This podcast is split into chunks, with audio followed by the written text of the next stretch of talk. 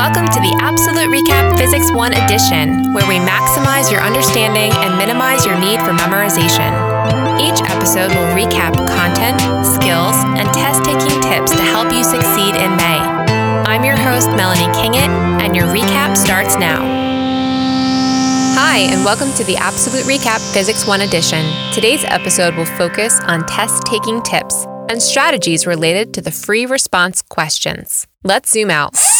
First of all, your teacher may have referred to free response questions as FRQs. These are questions that require you to write your answers. The good news is that you can receive partial credit for your responses in this section. The bad news is that, unlike multiple choice questions, the FRQ answers need to come entirely from your brain.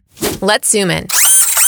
After completing the 90 minute multiple choice portion of the AP Physics 1 exam, you will now be given an additional 90 minutes to complete five FRQs. Oh, no, I couldn't. Uh, Each 90 minute portion is worth 50% of the final exam grade. Some FRQs can and will have subparts to them. For example, 1A, 1B, and 1C. The FRQ questions come in a few varieties experimental design, qualitative and quantitative translation, paragraph argument, and two short answer questions. The experimental design question is expecting you to design a viable experiment to test a relationship suggested in the question. And the final episode of this season's Physics 1 podcast will focus specifically on this question type.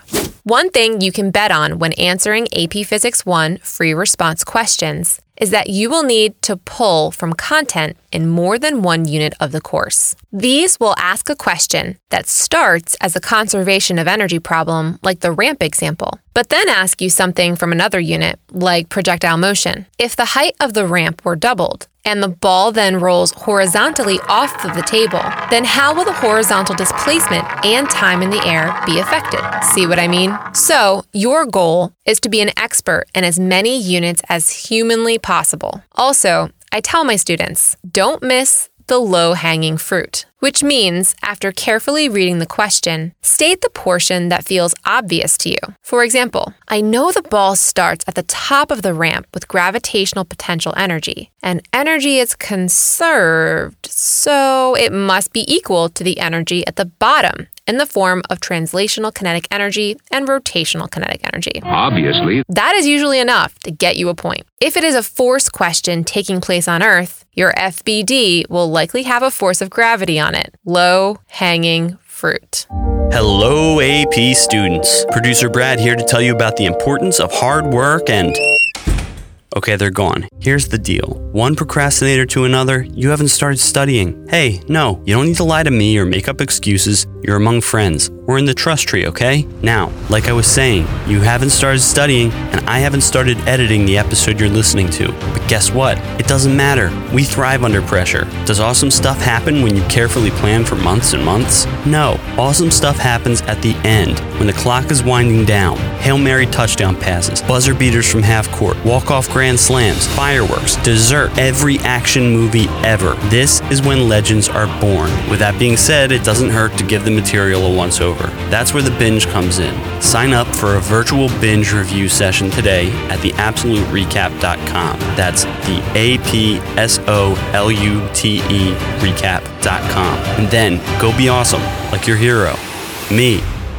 The quantitative qualitative translation problem will be worth 12 points and will take approximately 25 minutes to answer if you are working at a good pace. This question will present a scenario and expect you to both explain what is going on with words and numbers. More often than not, this is the question that will ask you to solve for something in particular or to derive an equation in terms of a specific set of variables. For example, you could be asked to derive an equation for the velocity of a solid sphere that has rolled down a ramp. It would sound something like derive an equation for v in terms of the height of the ramp h and any physical constants. The term physical constants means the constants on the equation sheet. And for units 1 through 7 of AP Physics, that is little g and big G. Other subparts of this question could ask you if a change is made to use the equation you derived to predict something about the other variables involved. If the height of the ramp were doubled, how would the velocity be affected, for example? You could also be asked to create a graph or to use data from a graph to aid in answering other subparts to this question. The paragraph length argument questions will present a scenario and is looking for your thought process regarding the scenario. Your goal here is to answer the question asked in as clear a way as possible without rambling or contradicting yourself. Get to the point. Now the most interesting point. These questions are worth seven points, and those points can be all for the paragraph or can be split between the paragraph and an introductory subpart to get your head wrapped around the scenario a bit. An example for this type of question could ask you to explain how the angular velocity of a horizontal rotating cylinder is altered when another cylinder with no rotation is dropped onto the rotating cylinder. How do you explain this? Then there are two short answer questions that take a variety of forms and are worth seven points each. They should take about 13 minutes. Each of these questions will also possibly have up to three subparts. There are not a ton of specific examples on these questions, but they try to test other skills and content that the other questions did not hit upon. Then there is the experimental design question. Again, this question type is focused on in more detail in the final episode of this season, but you can plan for this question to be a 25 minute, 12 point question with between three and five parts to it. This is the question that some practice can really help you out, so it is worth being prepared and knowing the tips and tricks.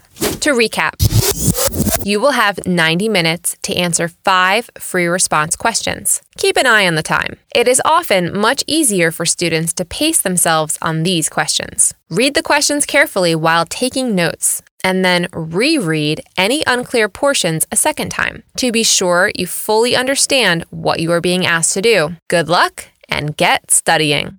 Coming up next on the APsolute RecAP Physics 1 edition, we take a closer look at the experimental design FRQ. I will give you as many tips as I can think of.